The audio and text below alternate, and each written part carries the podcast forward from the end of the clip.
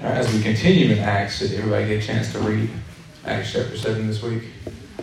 If not, we're going to do it again today, so don't worry. So as we as we begin Acts chapter seven, Stephen stands accused of teaching against Moses, God, the temple, and the Torah. The synagogue has argued and argued with Stephen over doctrine and could not win. So back in chapter six, it says that they could not stand up to his wisdom or the spirit by which he spoke. How many times have you tried talking to friends, family, colleagues, pastors, friends about what God's word so plainly says, only to be met with anger when they are unable to produce a response? So that's that's kind of what we're seeing here. Except these guys were poor losers because they went and persuaded some men to allege that Stephen spoke blasphemously against Moses and against God. So they stirred everyone up, the elders, the Torah teachers, and they had him arrested and dragged before the Sanhedrin. Then they set up false witnesses who accused him of speaking against the temple and the Torah. By this time, there's a sizable mob ready to lynch Stephen. Yet it says Stephen's face was like the face of an angel. Who, who wrote the book of Acts again? Luke. Luke did. So Luke more than likely included this little detail about Stephen's face to draw some connection to Moses. Because um, as we read in Exodus, Moses' face was shining after having been in the presence of God on Mount Sinai. So now we have the stage kind of set. We're going to go ahead and read Acts chapter seven.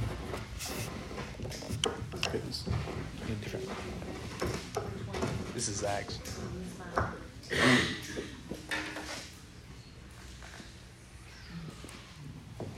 Is that better?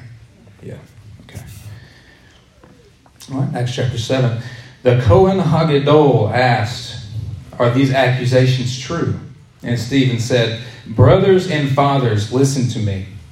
The God of glory appeared to Abraham, Avinu, in Mesopotamia before he lived in Haran, and said to him, 'Leave your land and your family and go into the land that I will show you.'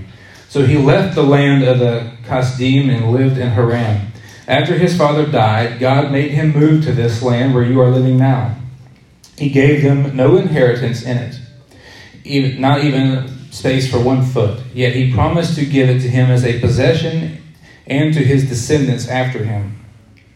Even though at that time he was childless, what God said to him was, 'Your descendants will be aliens in a foreign land, where they will be in slavery and oppressed for four hundred years.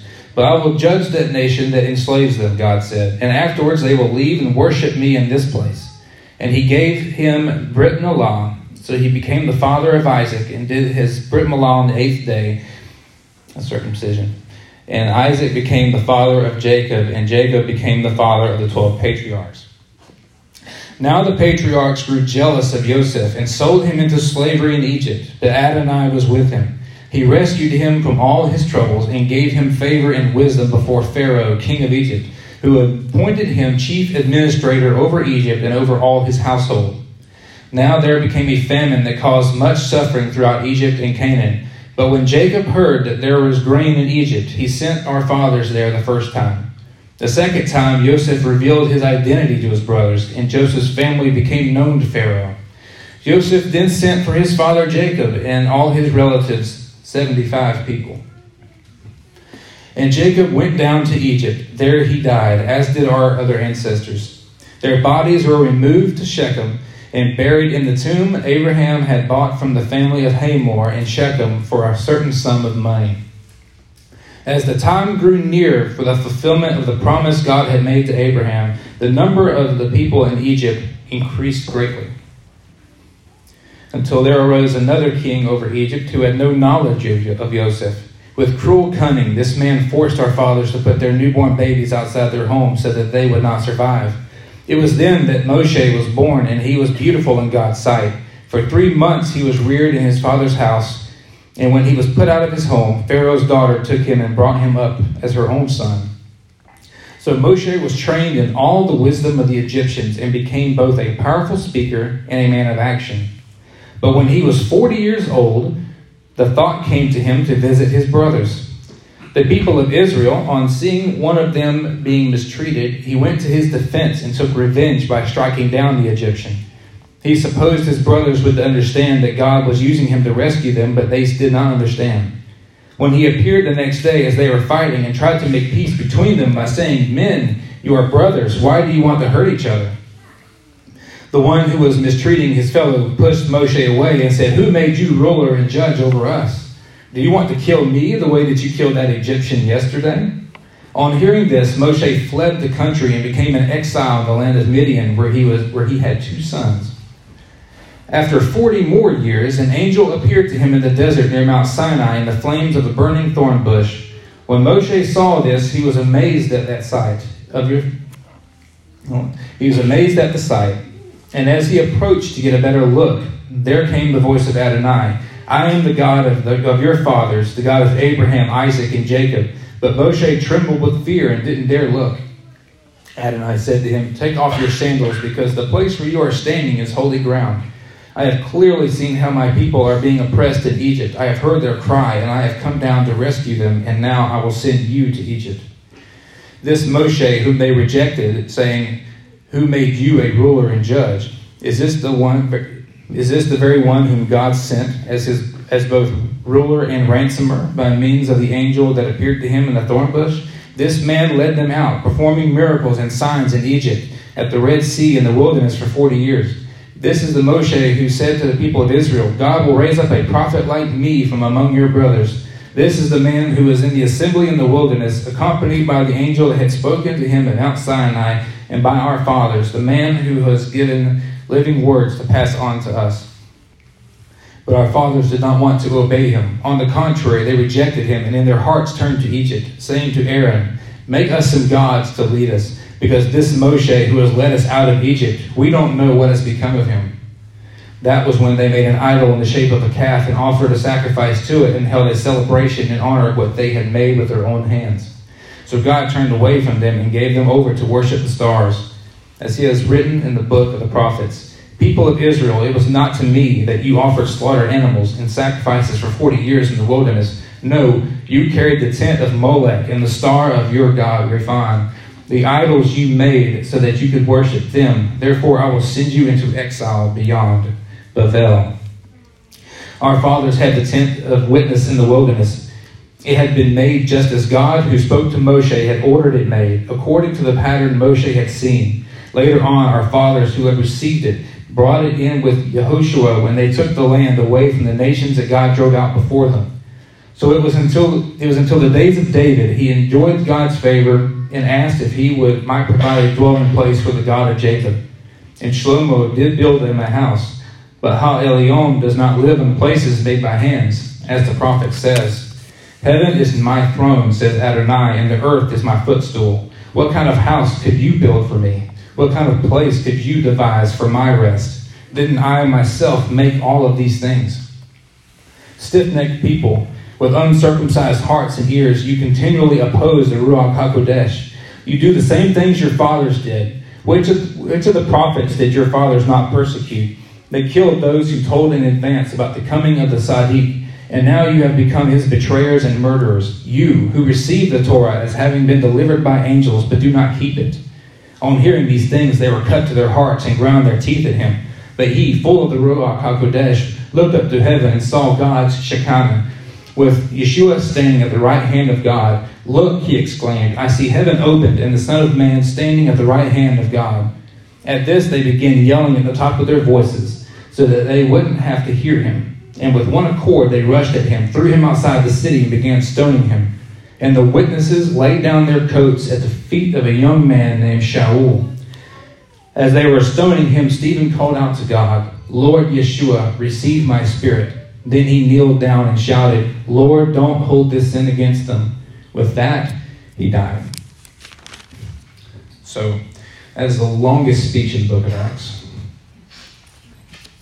I also want to preface this by saying that I'm going to be throwing a lot of information at you this morning. And I do not have the time to go through all the different views and positions that there are on this particular teaching. But with that said, I'll try to address any questions or comments at the end. So the high priest here at this time is who? It's Caiaphas. And he's the head of the Sanhedrin. And the question here is, are these accusations true? The response of Stephen is long and doesn't really address the question directly. Why didn't he just say no, or perhaps explain that the charges were exaggerated or greatly distorted from what he had said? We need to keep at the forefront of our minds as we view this story that the false accusers were from a local synagogue. Thus, while they occasionally visited the temple for sacrifice and ceremony, their main allegiance and the place where they received their religious doctrines was their synagogue. The synagogue is called the Synagogue of the Freedmen. So who are these men from the Synagogue of the Freedmen? Some scholars believe that these persons were slaves of the Romans who had been freed to become proselytes of the Jewish religion and had a synagogue in Jerusalem. Other scholars contend that these freedmen were not Jewish proselytes, but Jews by birth who had been taken into captivity by the Romans and then set free. There were many such Jews. Some, many, some have speculated that among these zealous members of the Synagogue of the Freedmen was Shaul, who would have been more than capable of disputing with Stephen in matters of religion.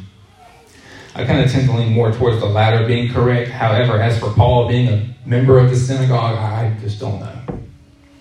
But what I do know about Paul is that he was a very smart man, and he was a disciple of Gamaliel, and he did have Roman citizenship. We all know that much about Paul.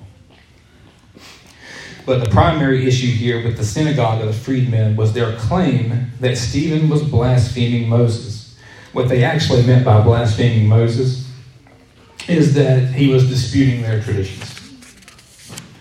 They considered that to be blasphemy.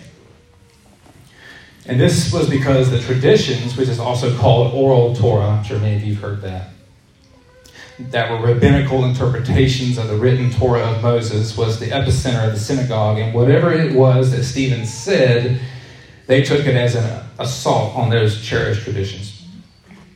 So we need to understand the place of the synagogue in the New Testament times. Before Babylon, Jewish life and religion sought direction from the temple. That was the God-ordained way, and it was generally the only source available. It was the priests and Levites' job, among other things, to, to teach the people the law of Moses and then enforce it. And it was to be followed by all Hebrews, since it was given by God at Mount Sinai through Moses to all the Hebrews, all twelve tribes, plus the Levites. However, several centuries later, that situation changed dramatically. Around seven hundred years prior to Yeshua, ten of the twelve tribes of Israel were sent away in exile to foreign lands for their disobedience to God. The Assyrians were the Lord's hand of judgment for the uh, northern kingdom of Israel. The ten tribes that formed northern Israel were conquered and scattered throughout the vast Assyrian Empire, and due to their disinterest in being Hebrews any longer, most assimilated into the world of the Gentiles throughout the giant Asian continent, and others were sent to North Africa. What remained of the Hebrews in the, in the Holy Land was the tribe of Judah and Benjamin. But rather quickly, Benjamin assimilated into the tribe of Judah. Uh, the name that was given to the people of Judah was, that's where we get the term Jews from. So it's, and soon enough, they too would be exiled. But for them, it would be by Babylon. They would go into Babylon. So because one result of the Babylonian conquest was the destruction of Jerusalem and the temple, and thus the end of a functioning priesthood, the religion that used the Torah of Moses as its civil and religious code was replaced with something else. And that something else was a mixture of Torah and newly formed traditions. Since this was only applicable to those of the tribe of Judah, seeing as how the ten tribes were no longer present, this new hybrid religion became the basis of what we now know today as Judaism. The Jews at that time didn't actually refer to their religion as Judaism. That would come centuries later. Nonetheless, all the practices and customs that in time gained the label of Judaism were being developed and practiced by the Jews during and after the Babylonian captivity. So to be clear, it was against this hybrid religion of Torah and tradition, whose home was the synagogue, a religion that we call Judaism, that Stephen is said to have offended. So let's kind of be clear on that real quick. So remember, the temple was controlled by the priests and the Sadducees. And the temple and the Sadducees denied the validity of the very thing that the synagogues taught, believed in, and demanded adherence to, and that is traditions and Oral Torah. So the Oral Torah, for those of you who do not know, the Oral Torah, or the Oral Law, represents those laws, statutes, and legal interpretations that were not recorded in the five books of Moses, what we call the written Torah, but nonetheless are regarded by Orthodox Jews as prescriptive and given at the same time. So the next question here is, Stephen distancing himself from his Jewish brothers in the Torah? No. Verse two immediately answers that question because he calls them brothers and fathers. He says, listen to me. Stephen makes it clear that he regards himself as one of them, and they remain a part of him as well. He's in no way separating himself from the Jews of Judea. And from here, he goes on to recall the heritage that he feels he shares with his brothers and sisters. The heritage that all Jews know starts with Abraham, whom he calls our father. Not your father, not my father, our father. It is important to note that everything that Stephen is quoting about Abraham, Isaac, and Jacob, and Joseph is theoretically taken directly from the Torah, so that he could demonstrate both his knowledge of the Torah as well as his dedication to it. But a problem arises that isn't so easy to spot unless you know what to look for. So if we check the Hebrew Bible, some of the details that Stephen quotes doesn't quite, doesn't quite line up with what the Torah says. For example, let's drop down. If you have your Bibles, you can open up to Acts seven, verse fourteen. We have Stephen saying that Jacob and all of his relatives went down to Egypt to meet Joseph, and he said that there were seventy-five of them. However, in Genesis forty-six, it says this. This is from the Complete Jewish Bible. The sons of Joseph, this is Genesis forty-six, verse twenty-seven, the sons of Joseph, born to him in Egypt, were two in number. Thus all the people in Jacob's family who entered Egypt numbered seventy. And Stephen said seventy-five. Does that mean he's a blasphemer? You know, no. So the Hebrew Tanakh says seventy, not seventy-five. However, in the Samaritan Pentateuch and in the Greek Septuagint, the number says seventy-five.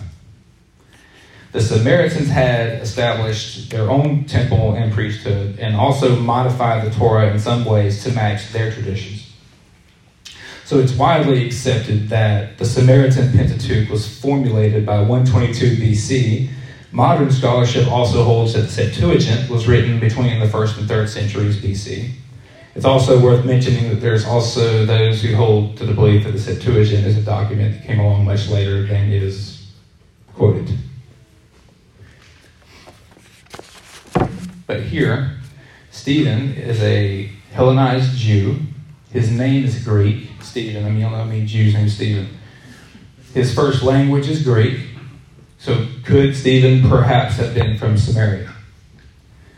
Could he possibly be a Samaritan himself? Not saying he is. But the people present would have caught the differences between the Hebrew Torah, which we call the Masoretic text, and the Greek Torah, because the synagogue mostly used the Greek Torah, while the temple strictly used the Hebrew Torah. Well, anyway, we'll continue on. So let's move down to Acts seven, verse fifteen and sixteen. There, Stephen says that the place that Abraham bought for a tomb for his family was in Shechem, and he bought that tomb from Hamor of Shechem. But listen, however, to the Hebrew Tanakh in Genesis twenty-three, verse seventeen through twenty. This is about where Abraham bought the burial plot. Thus the field of Ephron and Machpelah, which is in Mamre, the field, its caves, and all the trees in and around it were deeded to Abraham as his possession in the presence of the sons of Het, who belonged to the ruling council of the city. Then Abraham buried Sarah his wife in the cave of the field of Machpelah, by Mamre, also known as Hebron, in the land of Canaan. This, the field and its cave, had been purchased by Abraham from the sons of Het as a burial site which would belong to him. I know Stephen was talking about burying Jacob and Joseph, and not Sarah and Shechem. However, once again, listen to another passage. This is from Genesis forty-nine, twenty-nine through thirty-three.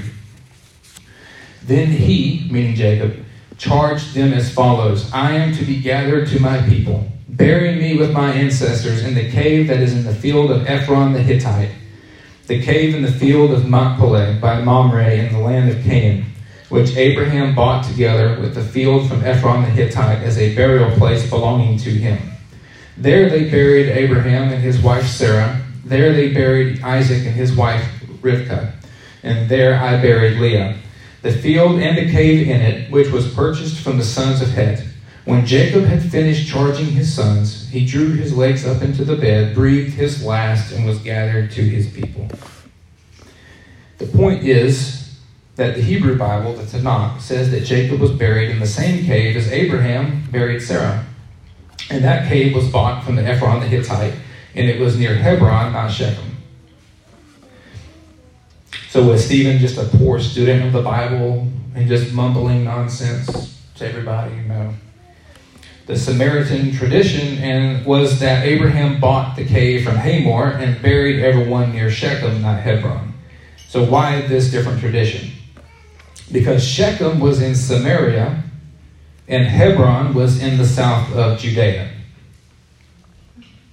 So Stephen was quoting the Samaritan tradition about the burial place of the patriarchs. So why else would he do that if perhaps he wasn't a Samaritan himself? He certainly wouldn't have learned that in the temple. So one theory, and I'm saying this is just a theory, is that Stephen was himself a hated Samaritan who had practiced the Samaritan religion until sometime before he himself became a believer. That's just theory. We could speculate that he was probably a Jew who lived in Samaria from birth, and so was, of course, taught the Samaritan traditions, and he had not yet let go of the traditions of the Samaritans, or just as likely didn't even know what the he didn't even know that the Hebrew Bible had a different tra- didn't had a different tradition, which I doubt. At once that became clear to his accusers from the synagogue and the Sanhedrin. He was quite literally possibly a dead man walking if he was a Samaritan. To them, Stephen being a Samaritan would explain his supposed bent against Judaism, and it explains to us why the men of the synagogue reacted so irrationally about the supposed destruction of that Stephen's master Yeshua was going to wreak upon the Jerusalem temple. And the, the, the topic of the temple was a very sensitive one as well, because the Samaritans had a rival temple. They also they had their own temple at Mount Gerizim and thought that the Jerusalem temple was illegitimate, and vice versa. So jealousy and rivalry is a terrible thing, especially when it involves religion. But Stephen, being a Samaritan, would also explain the blind hatred that they felt towards him once they figured out that he was indeed a Samaritan, and thus their murderous desire to kill him immediately. So the next stage of history that Stephen recounts is the life of Joseph.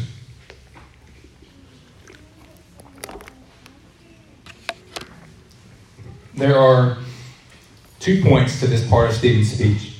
First is that it shows the fulfillment of God's oracle to Abraham, that Israel would wind up in a foreign land as slaves before they received their own land inheritance, and how it came about. Second is that Stephen points out how Israel continues, continued with a long pattern of at times being faithful and at other times being rebellious, and how God would punish and then rescue with the goal of redemption for Israel's grave trespasses, and thus never closing the door on the possibility of God's mercy and Israel's restoration. Yet there are there. may well be a third point that Stephen is making by focusing on Joseph. Joseph's life somewhat mirrors that of Yeshua. And considering that Stephen was all about preaching the gospel, I am convinced that, that he intended very much to draw this, this parallel between Joseph and Yeshua. And he does so by pointing out that Joseph was the savior of Israel by bringing the clan to Egypt to survive a famine. But at first, Israel didn't recognize their own brother, and thus didn't know for a time the identity uh, didn't know that their Savior was actually one of their own. So Stephen recalls that once it was established that Joseph would save Israel, his father Jacob brought all of his clan to Egypt, and that it was there that he died. But his bones were brought with Israel when they left Egypt for Canaan. And says, verse seventeen, this was a fulfillment of God's oracle to Abraham to first send Israel to a foreign land and then rescue them from it and bring them into their own land, the promised land. So now Stephen sets the stage for the advent of Moses by briefly speaking about Israel's terrible time in Egypt shortly before their deliverance, when newborn Hebrew babies were cruelly killed on order of the Pharaoh. And this was due to the dramatic multiplying of Israel's population in the most impossible of circumstances. One of the things being accomplished here is that Stephen is cementing his personal identity with Moses, calling him beautiful, so that any charges against him that would blaspheme or deny Moses would be rendered absurd. Stephen goes on to explain that in a wonderful irony, Moses, a hated Hebrew, was raised in Pharaoh's household and given the best education. But then verse twenty-three tells us something that ties in with our long discussion of Judaism in the synagogue. Let's see if many of you caught this. Stephen says that Moses was forty years old when, still as a member of Pharaoh's household, he decides he wants to go and visit his Israelite brothers. This, of course, doesn't mean that there was a journey involved. It just means that Moses had been segregated from the Hebrew community that lived next to the ethnic Egyptian community. But nowhere in the Torah do we find that Moses was forty years old when he went to go see his Israelite brothers. That's not in the book. You can go check. So did Stephen just use a bit of rhetorical license to just make something up? Did he just invent some number to embellish his story? In fact, it was a, it was a number that at least the mob that wanted to kill him would have at least agreed with. The number forty is a tradition. It came from the synagogue, and since Stephen was, as were all Jews in this era, products of the synagogue, except for the priests and Levites who were products of the temple, he, sim- he simply took this tradition of Moses being forty at this time as immutable fact. I point this out because it is another opportunity to demonstrate that the thought processes of the writers and Bible characters of the New Testament, all of it revolved around the synagogue and oral Torah or tradition. They did so automatically and unconsciously because that's what they knew. It was simply part of who they were. It's not unlike Christianity, accepting December twenty-fifth as the date that Jesus was born. There is not one hint in the Bible that this is the case. But because the Roman Catholic Church authorities long ago, well, the Roman Church authorities long ago deemed it to be so, few in the modern church would even think to question it at all. December twenty-fifth, as Christ's birthday, is a man-made tradition with no basis in historical fact, and neither is Moses being forty at the time of the event in Egypt that Stephen refers to. It's just a man-made tradition. But Lord help anyone who would dare to challenge either of those things. Yeah. Yeah.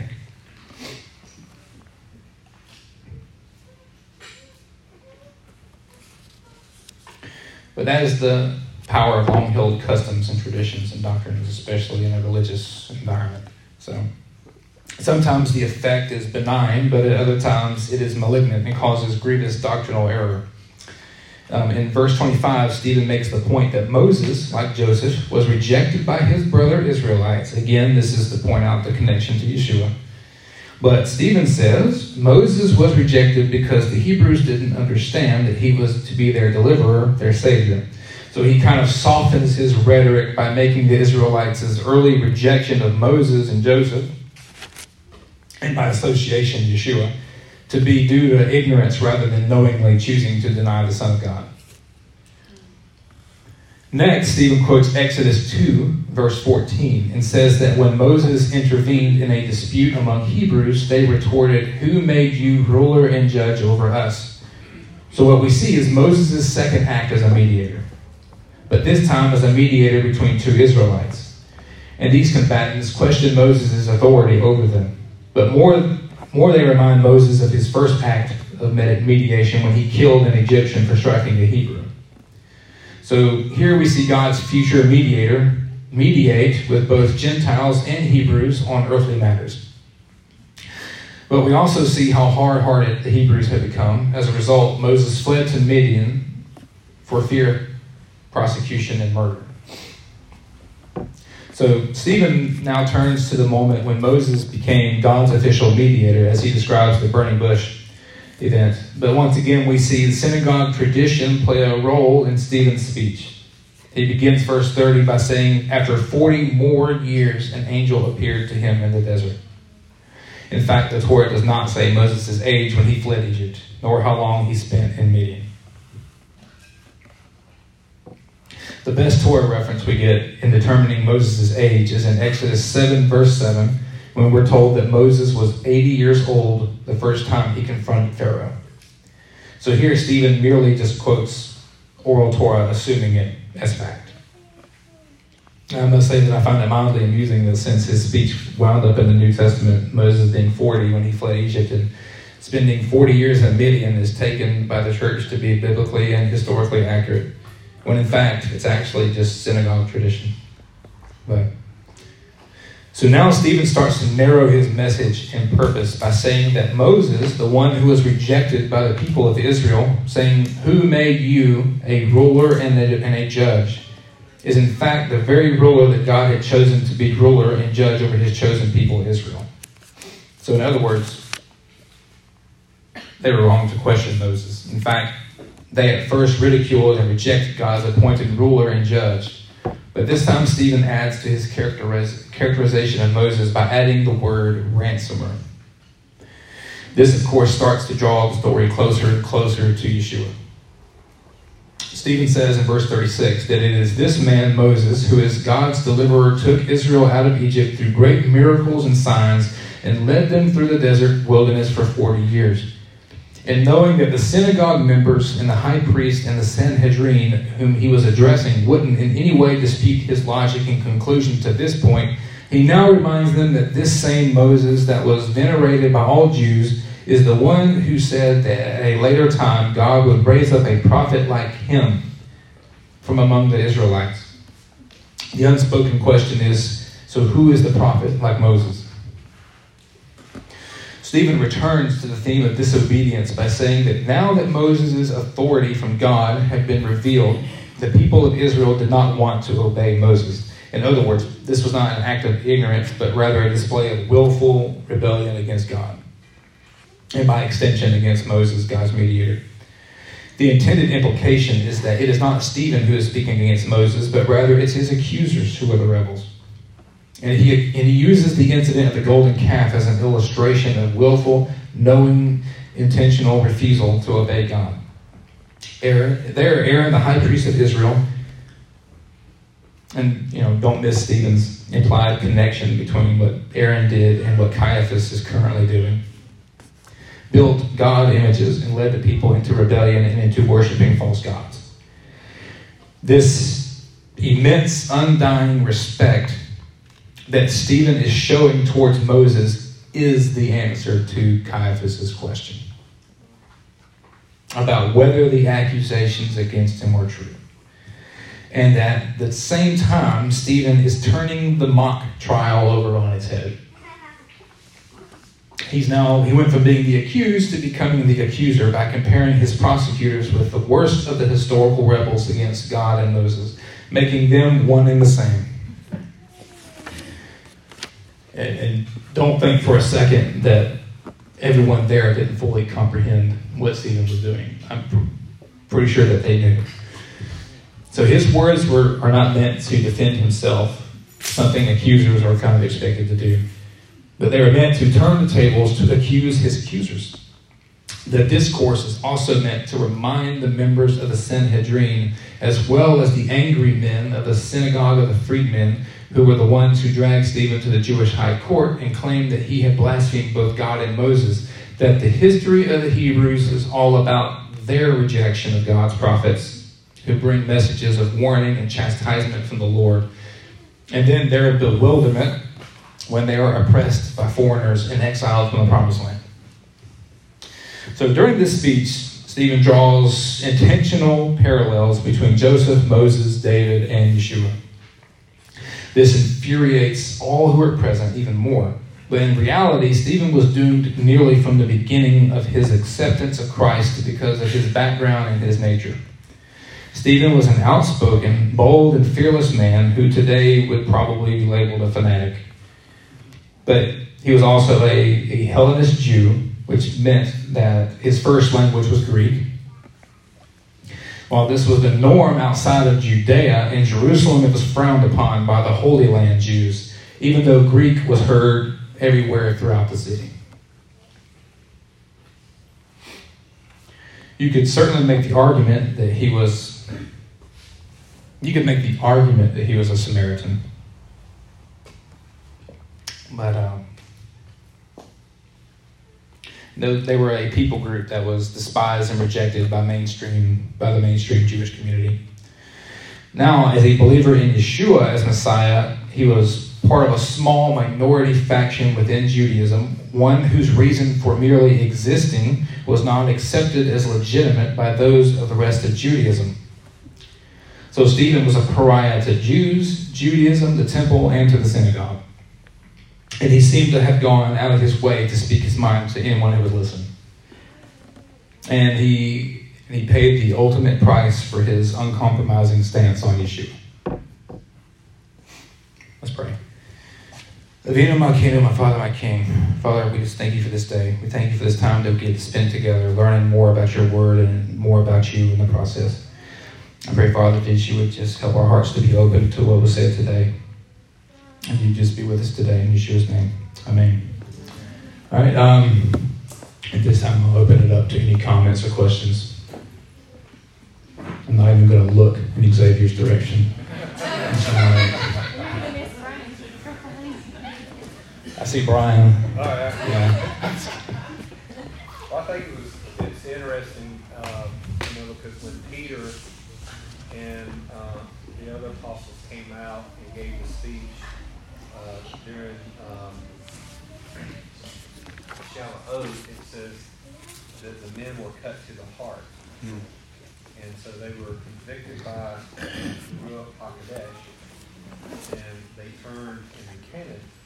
But here, when Stephen speaks, it says the same thing, that the Sanhedrin, all who were present, were cut to the heart, but then they gnashed their teeth at it. Mm-hmm.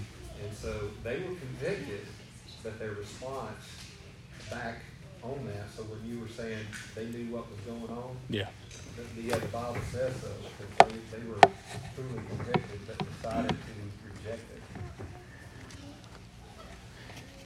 Yeah, that's right. I mean, the, the, the people in the, in the Sanhedrin were very highly educated, intelligent men. I mean, they were not dummies by any stretch of the imagination. Hard-hearted, sure. Yeah. But, I mean, They were. It wasn't lost on them what was going on in Stephen's speech. I mean, he pretty much used Israel's own history to turn everything back on them, and that's what ultimately, you know, made them mad. Um, as for as for Stephen being a a Samaritan, um, I don't think there's really any. I don't think you, there's enough proof to really say that he was or wasn't.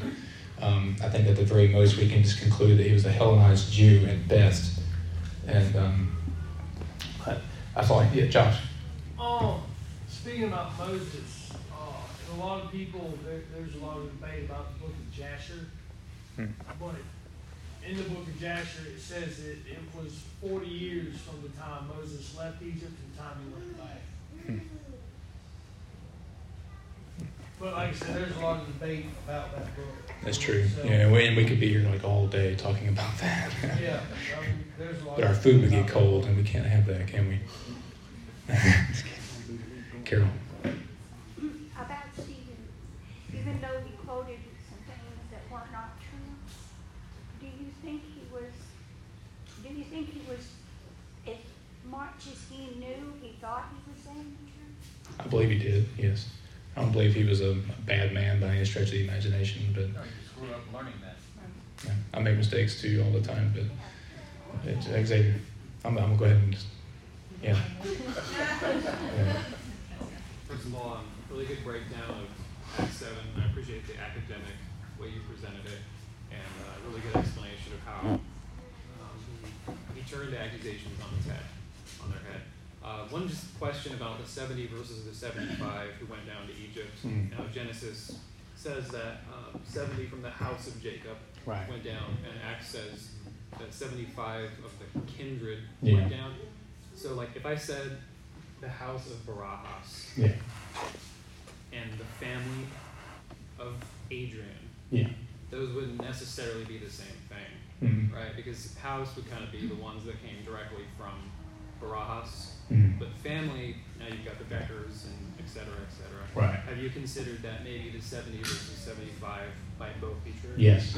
Okay. That's why I said this is just this is just one viewpoint on this. I mean, we, we would have to.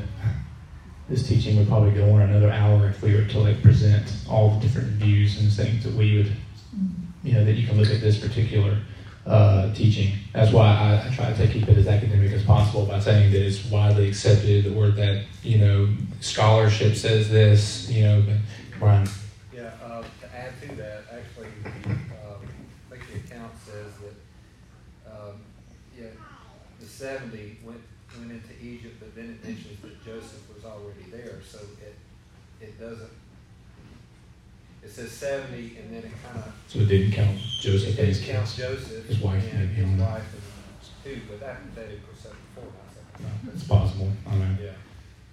Yes. I was a little like confused with this um, teaching because, you know, when you see people saying about discrepancies in the Bible cause people to doubt the Bible, but yeah. I think that this actually shows that cultural differences.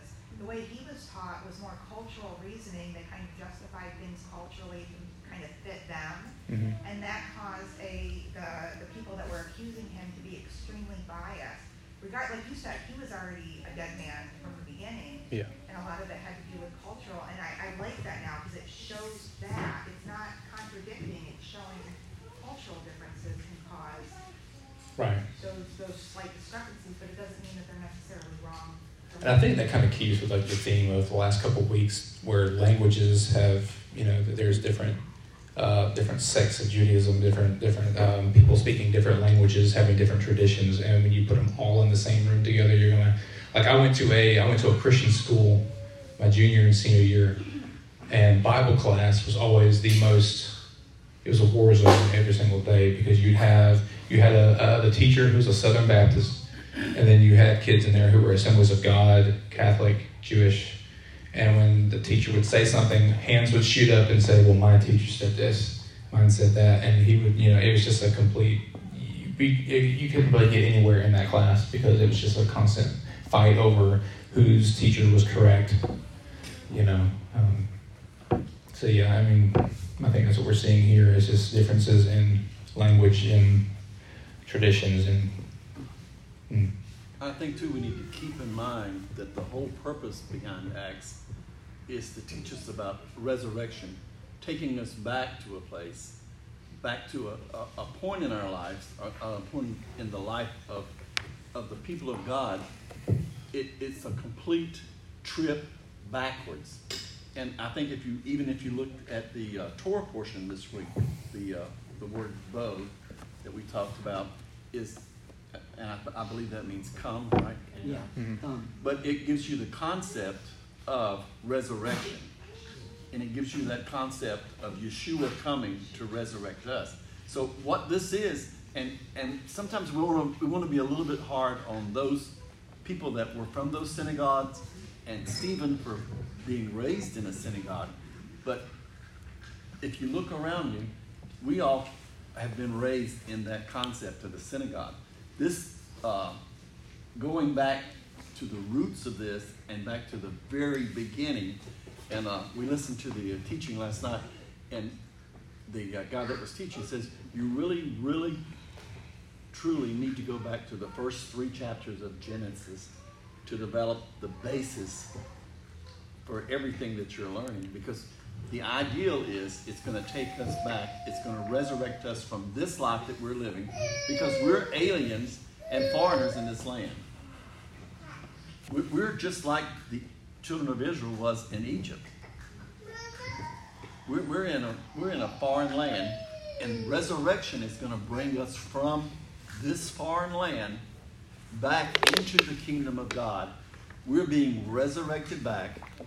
And, and you read the scriptures, it says we're, he was the firstborn of many more. So we're the many more that's out there. And we've all been raised in that synagogue atmosphere. All of our concepts, all of our theories, until we got into this religion that we're in today, this walking that we're walking today, was not on a temple concept. And for us to go back to that concept, that garden concept, it's, it's sometimes a struggle. But we are being resurrected from this, what we're walking in. Stephen was being resurrected. Those guys that were uh, arguing with him, they were headed back that way. And, you know, they were struggling there to get to that point, the same way we are. But we keep in mind that the whole concept behind what we're trying to work into and what we're moving into is this theory of resurrection.